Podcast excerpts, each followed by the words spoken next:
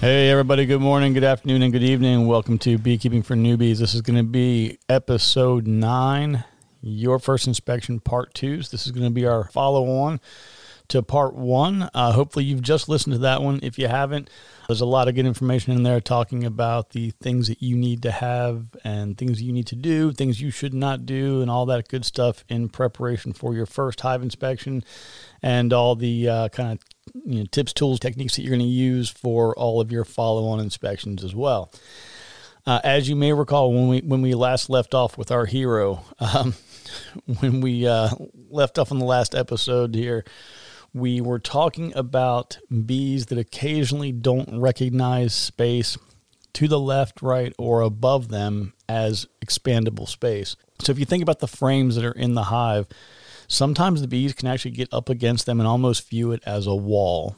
So there are a couple of tricks that you can do to help make that space usable, force the bees to draw up that comb and start taking advantage of it and making it available to them. So let's talk first about a regular deep. If you have a single deep Langstroth hive, 10 frames, the bees are going to start in the middle. They're going to start around frames 5 and 6. They're going to start drawing up the comb, queen will start laying, and they will start expanding outward as they need space. Generally, it's not too hard to get them to go, 2, 3, 4, 5 frames. Sometimes that's where they start to struggle a little bit. And again, this is probably going to depend a little bit too on your geographically where you are in the country and things too. I say that because your nectar flows and things may be different. So where I am, they may find that as the dearth and the periods of less pollen and nectar that are being available, that they tend to maybe not draw up comb as much because, if the bees don't have carbohydrates, if they don't have nectar or sugar syrup or something that's available to them, they're not going to draw up comb. So that can certainly play a role and have an impact in this. But assuming that there's a good nectar flow and that everything that would be optimal conditions for bees to rear, queens to rear new brood, we're assuming that those conditions are ideal. So what you can do is, bees have defined spaces for things. They put things exactly where they want them so that they are just logical to what they do and to the way they live.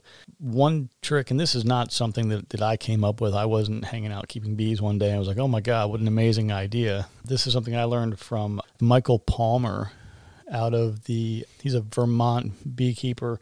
He's had a lot of great content on YouTube with him. He's a great beekeeper, kind of a character, but he talks about violating bee space. And it's basically if you kind of envision like a cross section of a hive body, in that center area is typically going to be nothing but brood. And that's going to start out as being maybe a single frame, but over time it's, 3, 4, 5, 6 frames. And then it will expand upward. So maybe the hive body or the super that is above that deep might have maybe the center 2 or even 3 frames, loaded up with brood. But a queen can only lay so many eggs within a given time period. You typically don't see her expand well beyond that, but I've definitely seen her work within the lower, 5 or 6 and go up 2 or 3. Perfectly normal. But a lot of times, again, that they space everything, they place everything exactly where they want it to be for a purpose, for very specific reason. So one way to get them to take action is to, as Michael Palmer says, you're going to violate bee space. So what you can do, let's say you have this 10-frame Langstroth hive, and let's say that the 3 frames in the middle are just loaded up with brood. So this would be like frames 4, 5, and 6. Loaded up with brood, looking great. And then maybe on either side of those, you have a good, nectar frame, maybe a little bit of capped honey. And then everything on the outside is not drawn up. What you would do in this case, this would be actually a great opportunity to add another hive body. And what you would do is go right into that brood chamber, grab frame 5 or 6, whichever one makes sense, preferably one that has loaded up with capped brood, and pull that frame out. Add another hive body on top, and you're literally going to move that frame straight up. So if it was in position 5 on the lower deep, put it up into position 5 in the upper deep, and then put just a blank frame of foundation, drop that into the space, that was previously occupied by the capped brood. This is going to accomplish two things. This is going to force those bees to draw up that comb really quickly because you've dropped a blank, empty canvas in the middle of their brood chamber, and that area is for brood. So they have to put brood in it. That's what it's for. That's what they're going to do. You drop that frame in there of some foundation, and I'm telling you, probably within like 2 days, it's completely drawn up and the queen's down there laying eggs. I mean, it's no joke.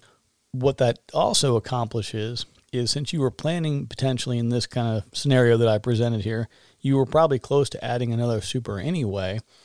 What this is now doing by raising that frame of brood into the upper deep is this is forcing, because the bees are naturally, those nurse bees that are caring for the brood, their job is to keep them warm, to keep after them, take care of them, make sure everything is fine. When they vacate the cells, you know, they go through and clean everything up. They feed the young larvae. So their job is tending to brood. So as that frame of brood moves up into that upper hive body, they immediately know, okay, I got to go follow that. I have to go up there and keep an eye on that. And they will flock to, I'm telling you, you can take that frame out. You could shake all the bees off of it, move it up into that upper hive body, and just watch. And the bees will just come right up, and they'll cover it up and get right to work. So that's, again, a combination of two things is what I did there. One, we did one where we added a hive body, and simultaneously to that, we forced them to draw up some of that comb. Now, if you didn't want to add that hive body, but you did want to expand things a little bit, what you could do is take one of the frames from the edge, so frames 1 or 10, and then go into the middle and slide everything, you know, one way or the other so that you make just enough room to insert a blank frame. And you'll do the exact same thing. You can insert a blank frame from one of the edges right into the middle, and you know, within a couple of days, it'll be drawn up, drawn comb. The queen can start laying on it, and it's ready and usable. So those are a couple of little tricks to kind of force the bees to do what you want them to do. So I figure, since we're kind of on the topic, or at least we were as we were wrapping up the end of the part one, we were talking a little bit about swarms, and I had mentioned, you know, a colony of mine that had swarmed.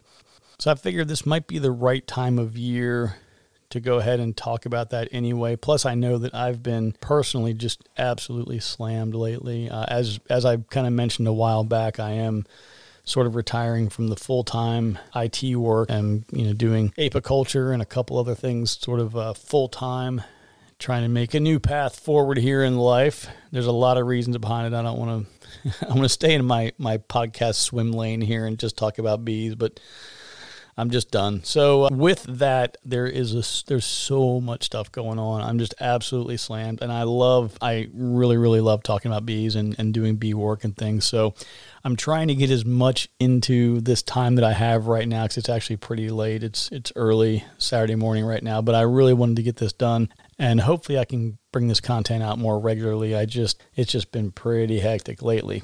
But in case for some reason, like I said, between usually mid-April to mid-May, where we are here in Virginia, tends to be that swarm season. So in the event that I don't get anything out again for another week or two, or even longer, hopefully not, but that being the case, if it is, want to make sure we talk a little bit about swarming, things you should look for, you know, what it means. You know, we did cover that in the last episode about, you know, why colonies swarm and what that's all about. But I want to kind of dig in a little bit and talk about the... Well, I'll tell you first what I'll do is I'll talk about what I'm going to do with the colony that swarmed on me just yesterday. I'm also going to talk about the new colony that has been formed from that, as well as the old colony and kind of some of the ramifications of that swarm. And then we'll talk about some of the cells that we would see inside the colony that would help us get a better understanding of exactly what's going on. Because just because you see a queen cell doesn't necessarily mean it's a swarm cell. So we're going to talk about that too. So as I mentioned previously, we had the colony that swarmed yesterday, technically. And, you know, what does that really mean for the gaining, you know, new colony that's been formed? And what does it mean for the old colony that is still left behind? So when a swarm takes place, you're going to lose roughly about half of your bees. About half of them are going to go with the new queen, which was actually the original queen. She's left, and then you'll have one of her daughter queens left behind to take over the operation, to take over the family business. So let's just talk about the one that's left behind. Now, the good news for them is that they had a big, massive population. They were able to get a lot of food stores and reserves. And, I mean, they were just really, really healthy and things were going great. But we got a couple challenges now. The virgin queen that will be born and taking over in the coming days, she'll have about a week gap between when she's born and when she starts laying eggs. So we're really not going to have a big break in brood production here, which is good. That's really good for that colony. So as long as there's still a steady nectar flow, right? As long as you still have access to pollen and nectar, the queen will still lay eggs and they'll be fine. I will be supplemental feeding this summer. I'll be putting out supplemental pollen, so they shouldn't have any issue with continuing to breed. The kind of downside to things is with losing that population, they've lost some of the bees that are there to defend the hive. They've lost foragers. They've lost, a lot of resources and personnel, manpower. So they kind of have to start over. And I would say on the bright side, it's an early season swarm. Normally for me, really, I usually start seeing swarm cells about a week or two later than this. And my swarms usually are around the first week of May, maybe late last week of April. But this year, the weather's been really pretty good overall, and I think that contributed to why this colony was so successful so early. So what I need to do with that colony now is I need to go in, do a full inspection. I'm going to wait. I'm going to hold off for a couple of days and maybe take a look on Sunday, I think, maybe even Monday. But I want to just go through and see, do I see a virgin queen or a queen in there at all? I'm going to look at those queen cells like I mentioned on the previous episode to see if it looks like a queen has emerged or was a queen eliminated by another queen while she was still inside the queen cell. So I want to kind of take a look at that. I don't want to make any big decisions. You don't want to go in and say, oh, wow, there's no eggs, there's no queen, and start freaking out or anything. I'm going to give the colony a full week. But what I really want to do is get in there and just kind of look around and just see if the new virgin queen's even been born. Because if I go in there and I find like 3 or 4 queen cells in there that haven't hatched yet, then I'm probably just going to go ahead and make a couple more splits. I'll probably leave, maybe if, let's say I found 4 queen cells in there, I'll probably leave 2 behind, and then I'll take 2 and form 2 more new colonies, just a couple of, small 2-frame nukes, and go from there and see how that works out. But the real inspection is going to come in about a week, where I'll go through the exact same process like I would as if I was establishing a new colony. I need to go in there and verify that a virgin queen that was a daughter queen of the original, she's been born, she's gone out, she's mated, she's laying eggs. And probably the next step in all of this is going to be going through the colony and just kind of doing a reallocation of resources, assets, and space. So like I said, it's a 15-frame nuke. It's 5 over 5 over 5 frames. And, I just need to see, is there too much space? Do they have a lot of honey that I can use to basically use as feed for starting other colonies? Now, normally, you think of the idea of going into a hive or a colony like this and saying, well, wait a minute, they've stored 7 or 8 frames of honey and you're going to take it away. Well, this is part of kind of that growth process. So when I'm trying to grow and expand and add more colonies, I'm going to supplemental feed them sugar water for the next 4 months anyway, right? Once we get into probably early to mid-June, so I shouldn't say 4 months, early to mid-June all the way through like early August. So for about 8 weeks, any bees that I don't have either on watermelon or something else, which is really going to be done by then, if I don't have them on a pollination contract or feeding somewhere, I'll be supplemental feeding them. If I were not trying to grow in size and total number of colonies, I would definitely want to leave that honey behind because they would need that to make it through this dearth that we're about to go through in the summer where there's just not a lot of resources available to them. In fact, I would probably still have to supplemental feed them, especially if they swarmed. Now, let's talk about the colony that left with the mother queen. So they're now going into a new space they have to occupy. Now, even though I put drawn comb in there, I know that comb is not clean to their standards. So they got to go through, polish everything up, and make sure that all of those cells are nice and clean. And then that queen can go in and start laying eggs. They will not see new bee number one for over 3 weeks. So they have to have enough bees that left with them in that swarm to go out and forage and bring back nectar. You know, they need protein and carbs, so they need to bring back pollen and nectar. They need to be drawing up comb. They need to be getting everything ready, laying eggs, caring for the new, you know, brood that are going to be born. So they've got a lot of work to do. Since there are no resources if they swarm, like if they swarmed and left and went somewhere brand new, they have nothing, right? They would have no comb drawn, no food, no reserves, no nothing. Now, I put a frame, of the 4 frames I put in, one of them had honey, a little bit of honey, and one of them had pollen. So if we do get a couple of days of bad weather, they get to keep working. So right now they've had all day today. I think the weather's going to be nice for the next several days.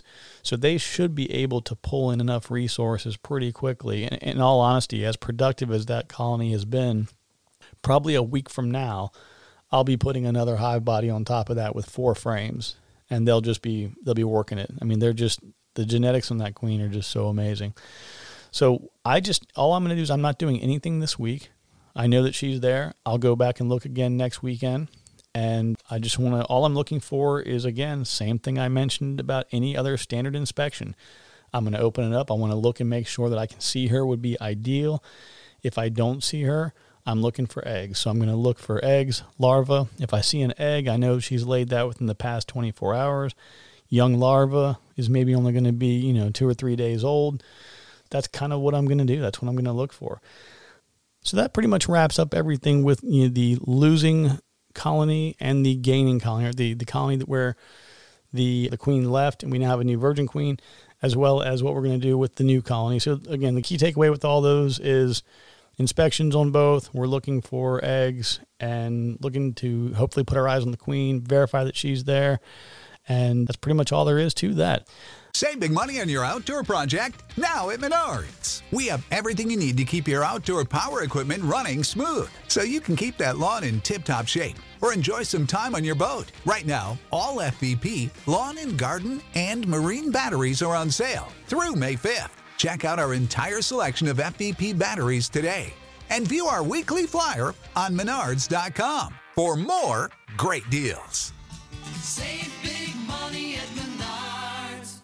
What's the easiest choice you can make? Window instead of middle seat? Picking a vendor who sends a great gift basket? Outsourcing business tasks you hate? What about selling with Shopify? Whether you're selling a little or a lot, Shopify helps you do your thing, however you cha-ching. Shopify is the global commerce platform that helps you sell at every stage of your business. From the launch your online shop stage to the first real-life store stage, all the way to the did we just hit 1 million orders stage? Shopify's there to help you grow. Whether you're selling scented soap or offering outdoor outfits, Shopify helps you sell. Wherever and whatever you're selling, Shopify's got you covered. Sign up for a $1 per month trial period at shopify.com/try. Go to shopify.com/try now to grow your business, no matter what stage you're in. Shopify.com/try. So now we are going to talk about the different types of cells that you might see inside the hive. So we know from our previous discussions that the queen will actually lay the eggs of new queens or daughter queens, or queens that would be taking over for whatever reason. But I think it's important to talk about the 3 primary different types of cells that we're going to see that are queen cells, because you have regular worker brood that you would see. You have drone brood, which is a deeper, wider kind of cell. These are typically on the edges. And then the other cells that I'm specifically talking about right now, which are cells that we would look at or think about typically or more often at this time of year. And those would be supersedure cells, swarm cells, and emergency cells.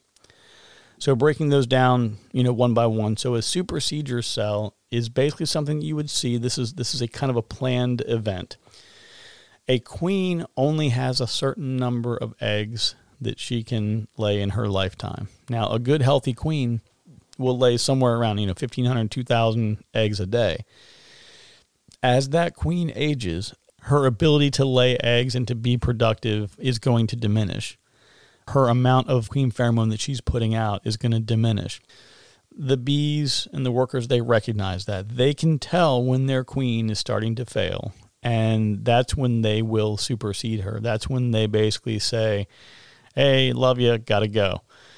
So they will basically take an area, and supersedure cells tend to be more in the middle, in the center area of a frame, but it will look very similar to what you would see in a standard queen cell or a swarm cell, but it's just a cell that's in the middle of the frame. And what this is this is the colony basically saying, they're kind of voting her off the island and she's done. So just like any other queen cell, she'll lay the egg. They'll take care of the new queen, and then when the new queen is born, the old queen's out, and that's it. Now, there are a couple things that you can do as a beekeeper where a lot of beekeepers will just automatically replace their queens. They don't want to have to wait for one very unproductive year or potentially even two unproductive years from a failing queen while they wait for the hive or the colony to supersede her. The queen's most productive year is the year after she's mated. So if a queen is mated in the spring of 2021, then her most productive year would be 2022. Now, like for me, what I would do is I would have her for 2021 and 2022, and then I would probably requeen the hive in the spring of 23, most likely. Now, like I mentioned in one of the earlier episodes, one of the most important traits and characteristics of a queen is her ability to overwinter. That to me is a big deal. If you're finding you have good queens that can overwinter, that's a great genetic trait to start from, because let's face it, if they can have all the other traits can be amazing, but if they can't overwinter, then you're not really doing anybody any favors. So the supersedure cell, again, is something that the colony does to kind of protect itself and to maintain its productivity by replacing the old queen. Now, we talked quite a bit about swarming and swarm cells, and these are cells that are very much the same. And when I talk about a swarm cell, you'll know once you start looking at the colonies and doing inspections, and you'll start seeing what normal cells and things look like. It looks kind of like a peanut or like a peanut shell. And swarm cells tend to be closer towards the bottom of the frame. And this is kind of what I really like about using nucleus colonies as my primary colonies, because I can do an inspection really, really quickly. I can go up to the colony, separate the top nuke from the bottom one, and then just look up from the bottom. And lots of times, if there are swarm cells, you can see them from there. So that's kind of a quicker, easier way to do some fast inspections, a little bit of a sidebar there. But swarm cells will tend to show up under those conditions where the bees are getting crowded. They are a springtime kind of thing. They will typically, I don't think in a healthy colony, I don't think I've ever seen less than probably two or three. But I've seen, like I said, the other day, the one here at the house, I think there were probably 12 or 13 total in there. I've seen, quite a few before. But, normally you'll see anywhere between one and two across, three or four frames. Not unusual at all. And that swarm cell is basically saying, we have too many of us here. We're overcrowded. We got to split up. And, it's not even uncommon for a colony to even split more than once. I've seen scenarios where to swarm more than once. So they'll basically swarm, and then another queen will be born later, or even multiple queens are born later, and they'll swarm again. So that's where you talk about swarm mitigation and what you do to prevent it. Like once that impetus to swarm, once that pheromone, that signal is out that, hey, we're going to swarm, it's a really difficult process to stop. I mean, when I was in there the other day and I saw all those queen cells and I saw that they were, they were capped and closed off, and I just thought, geez, this is going to happen any day now. I don't think there was much I could do to stop it. But the trick behind it is, they don't want to leave or swarm from a colony that doesn't have a queen left behind. That's catastrophic. So you can, if you get in early enough and you see, for example, you see a queen cup and there's no egg in it. I typically, if I see a queen cup but there's no egg in it, I usually leave them alone because I figure if they do need to make a queen, it's nice to already have the queen cup ready. But if I go in and I see a frame with a queen cell, I'll usually have a Sharpie with me or something to write with, and I'll just put a little mark on the frame. And then I'll go and I'll look at the next one, and I'll just try and see how many of them, you know, will have queen cells on them. Let's just say as an example that I found 2 frames with queen cells. If it's a time of year where it's time to do some splitting, I'll go ahead and track down the queen, make sure I'm not moving her with that frame that I'm sending over. I'll take a frame of brood and a frame of some honey, go start a new nuke. And then I'll take the other frame and I'll do the exact same thing. As long as I know my queen is there and she's doing okay, I see eggs, so she's healthy, she's laying, everything looks good. If you can get every queen cell out of there, that is a great opportunity to split your hives and expand your own apiary for free. It doesn't cost you anything. And you can get several new colonies every spring. But the real trick there is you have to make sure that you get them all. You need to look at every single frame. I have seen it happen before where I've done it myself, where I've gone through and I thought, okay, I got them all. I'm good to go. There's no way they're going to swarm now. And then they swarm and I go in and look, and I'm sure enough, there, you know, there's a group of bees that were clustered in one area, and right behind it, there was a queen cell and I missed it. So you definitely want to be cognizant of that. You don't want the swarm to happen. I just got super, super lucky yesterday when I saw the swarm happen. I got out there quickly. I had all the parts and materials ready.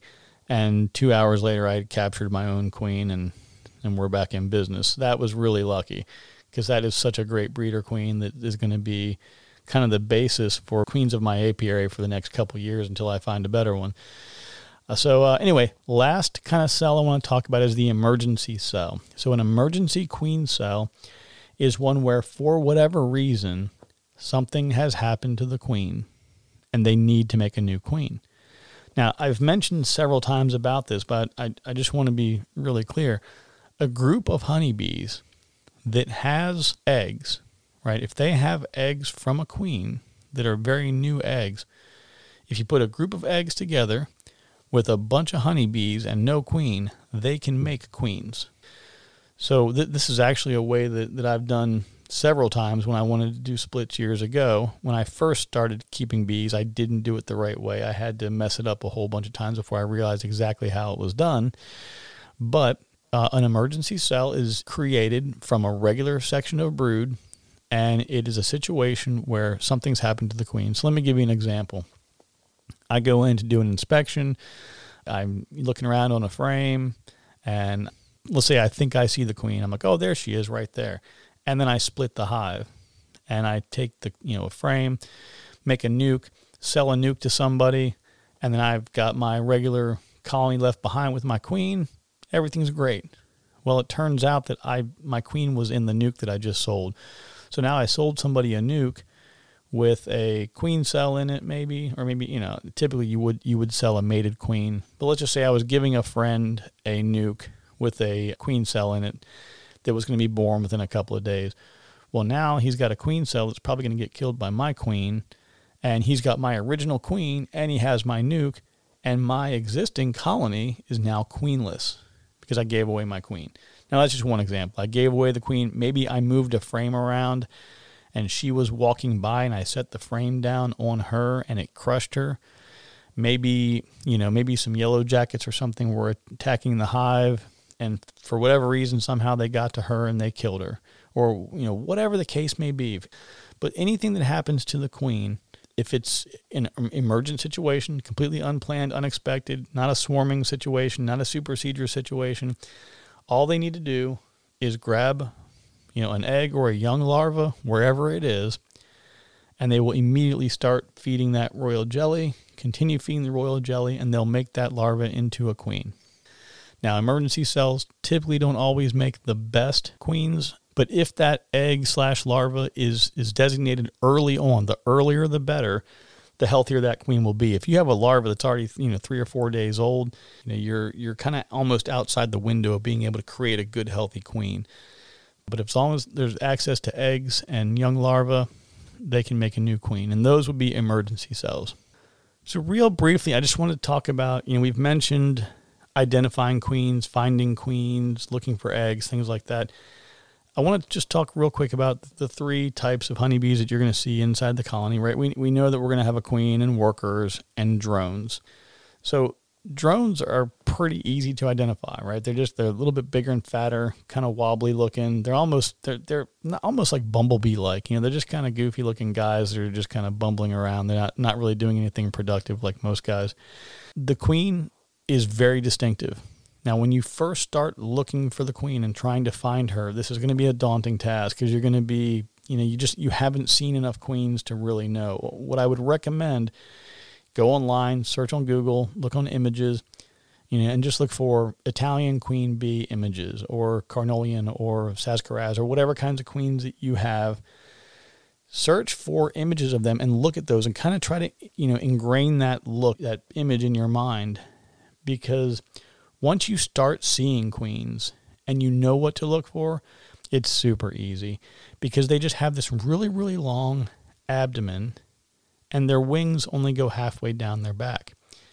If you look at drones or workers, their wings go almost all the way to the end of their body, but not a queen. A queen has this big, massive abdomen and half of her body, the wings end at the halfway point.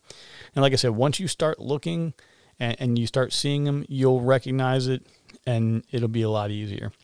Another thing you can do too, if you're holding a frame in your hand, this is completely unrelated, but if you're holding a frame in your hand and you're looking for bees and you're trying to find the queen and you're looking in a certain area, actually you can just, if you have a veil on, obviously, if you just bring the frame up toward your veil and just blow on them, just gently blow onto them, they'll move out of the way. And it makes it really easy to look in a certain area on a frame that you want to look at just simply by blowing on the bees. And you don't have to do like a hurricane level force blowing, just a little bit of air and you'll see them move out of the way. And it's really cool. It's easy. You don't have to use smoke. They probably prefer it better than smoke. Just kind of another way of doing things. But I definitely recommend every time you go into the colony and you're doing a hive inspection, try to find the queen every time. Just, again, the more you see her, the better you'll get at finding her. Lastly, I'm going to start wrapping things up here for the day, but I wanted to talk about a couple things real quickly here. So I mentioned before that I get a lot of emails and, people asking questions and, asking for thoughts and ideas on things. I just wanted to share a couple of those things real quick with everybody, because I figure if one person's going to ask, there's probably 15 or 20 at least people who are thinking about the same thing. So let's just go ahead and run through these real quick before we wrap up, and then we'll call it a day. So the first email that I had, it was a question around supplements. Do I use any kind of supplements, feeds, pollen patties, or anything like that? In the past, I've used pollen patties to overwinter. They had different types of mixtures. Some of them were more carb heavy and some were more like pollen or protein heavy. And I would use those protein ones at the top of the hive going into overwintering. And the idea behind that was that the cluster would start down low and work its way up over the winter. And as the weather got warmer, they needed that pollen to get, the pollen patty in my mind, the pollen patty would provide them what they needed in order to raise brood. So they would have some fresh pollen, give them some protein, and hopefully still some stored carbs they could use. And that would allow them to rear some new brood early in the spring. Honestly, I used them.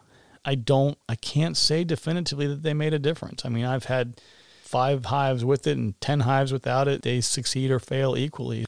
Now, I do use, I think it's called Better Bee, but it's a pollen substitute. I do use that in the middle of the summer, and I keep the pollen feeder out until the fall. That does seem to help. I've had quite a few bees that do take that. But outside of that and sugar syrup to give them some supplemental carbs over the summertime, that's pretty much all I do. The other question was around Varroa treatment. What do I do? How do I do it? What I'm moving to at the more commercial kind of level would be oxalic acid, which is just, it's a powder you put into a little machine. It kind of vaporizes it. You squirt it into the hive, keep the hive closed for, 15 minutes or so, and that's great for Varroa. One thing you can do, though, is you can do an alcohol wash where you basically take a jar, put some alcohol in it, grab a handful of bees, maybe 100 bees, put them into the alcohol wash, you shake it up real good, and then you look at the bottom to see how many mites come out that will detach from the bees and end up at the bottom. That kind of is a way to give you an indicator as to how much Varroa you have. But there are also things you can look at too. If you have bees that are dying or having any kind of unexplained death or issues with them, check with your state apiculturist or somebody at the state level. A lot of places have labs and things that you can send. I think USDA has them where you can actually send your bees to them. They'll do some analysis and testing, and they'll send you some feedback, and it doesn't cost anything. I want to say it was Dr. Maggie Cuvion out of Virginia Tech who had mentioned that on a discussion she gave a while back. But there are some options out there for you. If you do have any kind of unexplained death or unusual circumstances or situations with your colonies, there are some resources there through USDA you can check into. Other question was using a feeder inside of a nuke or with package bees, kind of a where, when, how would you do that? If you have a nuke in general, you shouldn't need to use a feeder here in the spring. So in the spring, there should be a couple frames of honey in there anyway that came with your nuke. There should also be enough resources in the environment to where they should not need to have a frame feeder or any kind of a feeder. Now, that's what, on that subject, I recommend a frame feeder that's inside the hive. That way, if it's pouring down rain, whatever else is going on, the bees can still draw up that sugar, which will stimulate them to draw comb, and it'll keep them fed, keep them alive. Very, very important for package bees. Package bees really need that frame feeder. And again, I keep saying frame feeder. I've had the best results with that. Now, on a full-size Langstroth hive, the top feeders are great. You get a really, you can put a couple gallons in a top feeder, and that's very, very effective. The one thing I would say as far as feeding goes, stay away from the entrance feeders. I've seen and had issues with robbing between, yellow jackets and others when you're putting them right there at the entrance. So I would kind of avoid that. But top feeders and frame feeders are pretty effective.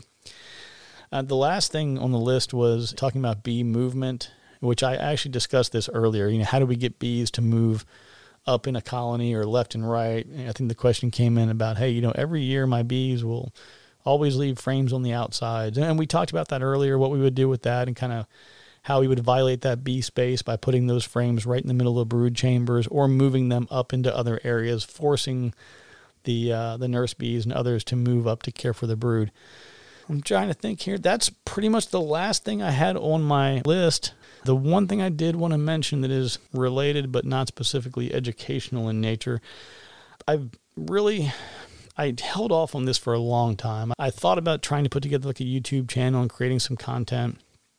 And, there's so many videos out there. There's so much information out there where, you can just go on and hit YouTube and say, hive inspection. And you can watch somebody do a hive inspection or how to find a queen bee. And you can have somebody show you a video on how to find a queen bee. I stayed away from it for a really long time, but I think what I'm going to go ahead and do is I'm going to go ahead and create a YouTube channel and just put, anything I'm doing, anything that's bee related or maybe even some other things I'm doing that are around the property. I'm going to go ahead and start putting some content out there that hopefully is beneficial, but I want your feedback, and good, bad, or indifferent. If you say, Jeff, look, I watched the video the other day, man, there's 15 videos like this. It's the same stuff. Yours is okay, but it's not really any better than anybody else's. I'm okay with that. I don't do this because I'm making money. I'm not, I don't earn money for this. Well, I guess technically I have recently qualified for ads, so you might see some ads or hear some ads coming in. So I guess I may be making like 20 cents a day or something like that. But in generally speaking, I'm not getting paid to do this. I'm doing it because I really enjoy honeybees, and I'm hoping that a lot of people will get excited and geeked out about it, and that we can take away some of the fear and some of the things that make people, I guess, things that are barriers of entry. I don't know. I just enjoy it. It's fun, and I hope others do too. So I'm going to make that happen. I'm going to get the YouTube thing going, and I'm hoping to also then be able to reference things here on the podcast and be able to say, hey, yeah, hit the YouTube channel and look at this video. Here's the title, and that's going to show you exactly what I'm talking about today. hopefully that works out. We'll see what happens. But anyway, I am going to go ahead and wrap things up. I definitely appreciate everybody tuning in, and I do appreciate the questions. So feel free anytime to hit me up. It's just Jeff at beekeepingfornewbies.com, or you can just go to beekeepingfornewbies.com. There's a contact us page there, and you can shoot me a note and let me know. Like I said, I'm looking for anything, you know, say, hey, this is good info. Thanks. Keep it up. Or this is terrible. Leave me alone. Stop. You're killing me.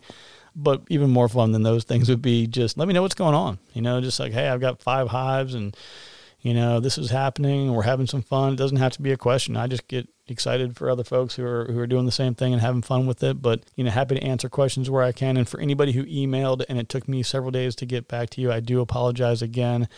The notifications on my phone were kind of messed up, but I've got that worked out. All right, folks, have a great weekend. Enjoy the swarm season. If you need anything, let me know, and we'll look forward to talking to you again soon. Take care.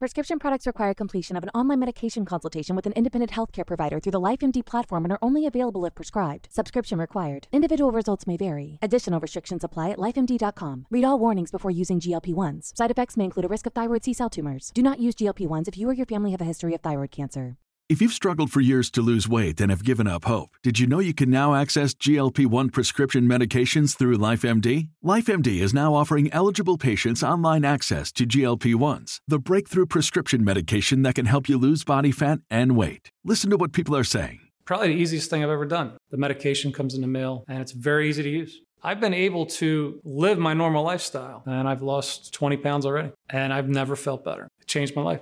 And here's the best part. Your insurance may cover 100% of the cost of your medication. So go to TryLifeMD.com to have your eligibility checked right now. Get started today at TryLifeMD.com. That's TryLifeMD.com.